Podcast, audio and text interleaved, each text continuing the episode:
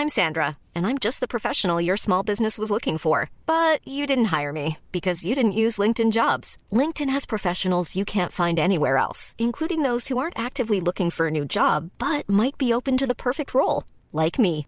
In a given month, over 70% of LinkedIn users don't visit other leading job sites. So if you're not looking on LinkedIn, you'll miss out on great candidates like Sandra. Start hiring professionals like a professional. Post your free job on linkedin.com/people today.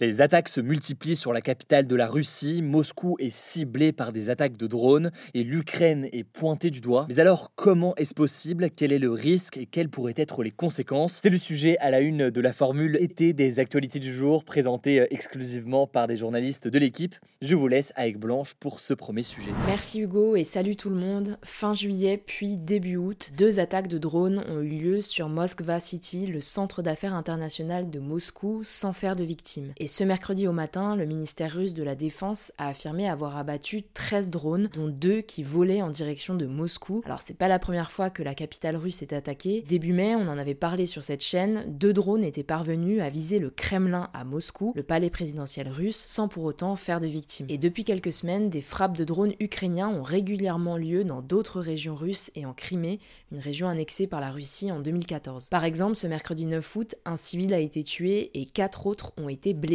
dans un bombardement ukrainien sur le village russe de Gorkovski, proche de la frontière. Alors ces attaques ne concernent pas que des drones aériens, puisque des drones navals ont aussi ciblé des navires russes plusieurs fois ces dernières semaines, notamment un pétrolier ce samedi en mer Noire. Bref, alors que la guerre semblait plutôt lointaine aux yeux des Russes, de plus en plus d'attaques de drones ont lieu directement sur le sol russe. Ces drones ont à peu près tous les mêmes caractéristiques, une portée de quelques centaines de kilomètres, un moteur à essence et une vitesse de 100 à 140 km/h. Ce sont des drones assez légers, 12,5 kg en moyenne, et pas extrêmement puissants. Alors l'Ukraine n'a pas officiellement revendiqué ces attaques, mais fin juillet, le président ukrainien Volodymyr Zelensky avait déclaré que le fait que la guerre revienne sur le territoire russe était, je cite, un processus inévitable, naturel et absolument juste. Mais alors, quel est le but de ces opérations ukrainiennes? Eh bien, c'est une stratégie que la Russie a elle-même adoptée pendant un moment, à savoir attirer la défense aérienne de l'ennemi hors du territoire qu'il occupe. Là, en l'occurrence, il s'agit d'éloigner éloigner la défense aérienne russe en dehors de l'Ukraine pour qu'elle arrête de défendre des positions sur le front, et du coup qu'elle se concentre sur ses propres villes à l'intérieur de son territoire. Selon le chercheur Justin Bronk, qui a été interrogé par le média britannique Sky News, c'est aussi une manière pour l'Ukraine de rappeler aux Russes qui ne se sentent pas forcément concernés par le conflit en Ukraine que la guerre est toujours là et qu'ils ne peuvent plus vraiment l'ignorer. En tout cas, c'est intéressant de noter qu'en utilisant ces drones, l'Ukraine contourne en quelque sorte une interdiction des pays occidentaux. En effet, on en a déjà parlé dans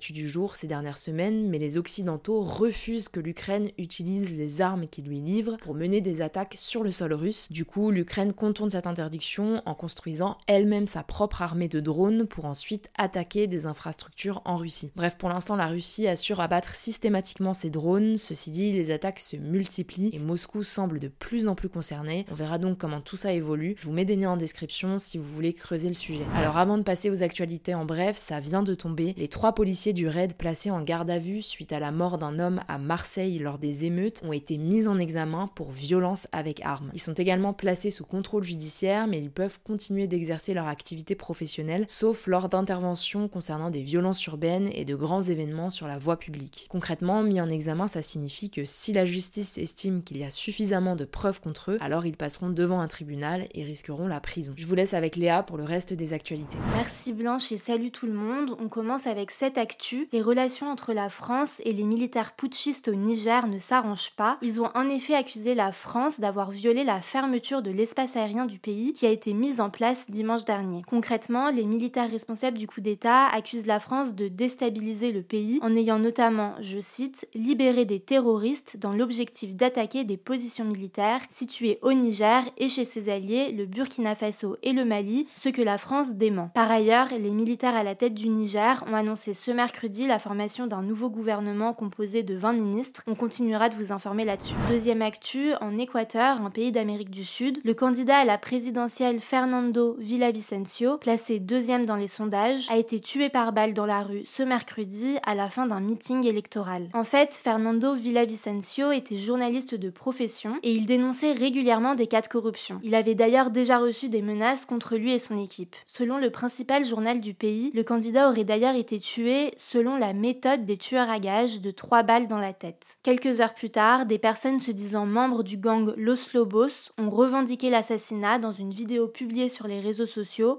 où l'on voit des hommes armés et cagoulés. En tout cas, après ce drame, le président équatorien a déclaré l'état d'urgence pendant 60 jours, mais il a décidé de maintenir les élections à la date qui était prévue, c'est-à-dire le 20 août prochain. Troisième actu, au moins 36 personnes sont mortes et plus de 250 bâtiments ont été détruits par des incendies qui touchent actuellement l'archipel d'Hawaï dans le Pacifique. La ville touristique de Lahaina, située sur l'île de Maui, l'une des plus grandes îles d'Hawaï, a presque été entièrement détruite par les flammes et plus de 11 000 touristes ont dû être évacués. En fait, ces incendies spectaculaires ont été aggravés par un ouragan qui passe actuellement à plusieurs centaines de kilomètres au sud de l'archipel et qui a causé des vents violents allant jusqu'à 130 km/h. Quatrième actu, 13 enfants ont été sauvés ce mardi d'un grand réseau de pédocriminels en Australie dans le cadre d'une enquête internationale menée par la police fédérale australienne et le FBI. Pour le moment, 19 suspects ont été arrêtés, mais l'enquête pourrait concerner plus de 200 personnes, dont 79 ont déjà été mises en accusation à travers le monde. Concrètement, ce réseau partageait des vidéos cryptées montrant des agressions sexuelles sur des enfants sur le dark web, une version parallèle d'Internet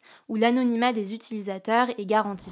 Cinquième actu, les prix des abonnements à Disney ⁇ la plateforme de streaming de Disney, vont augmenter à partir de novembre. Cette annonce fait suite à sa perte d'abonnés pour le troisième trimestre consécutif. Concrètement, la version standard et sans pub augmentera de 3 euros et passera donc à 11,99€, mais Disney Plus va aussi lancer une offre avec de la publicité, comme Netflix, qui coûtera 5,99€ par mois. L'entreprise a aussi prévu de mettre fin au partage des mots de passe entre utilisateurs afin de les empêcher de profiter gratuitement des contenus de la plateforme. Il faudra donc désormais payer pour autoriser un autre utilisateur qui vit en dehors de votre accéder à votre compte. Cette stratégie a permis à Netflix d'enregistrer une hausse record d'abonnés il y a quelques mois. Et on finit avec cette actu, faire plus de 4000 pas par jour permettrait de réduire considérablement le risque de mourir prématurément, donc de mourir avant 75 ans, selon une étude réalisée par des universités américaines et polonaises. Selon les chercheurs, cette affirmation est vraie quel que soit l'âge ou le sexe de la personne, et au-delà de 4000 pas journaliers, chaque tranche de 1000 pas supplémentaires participerait à réduire le risque de mourir jeune de 15%. Voilà, c'est la fin de ce résumé de l'actualité du jour. Évidemment, pensez à vous abonner pour ne pas rater le suivant quelle que soit d'ailleurs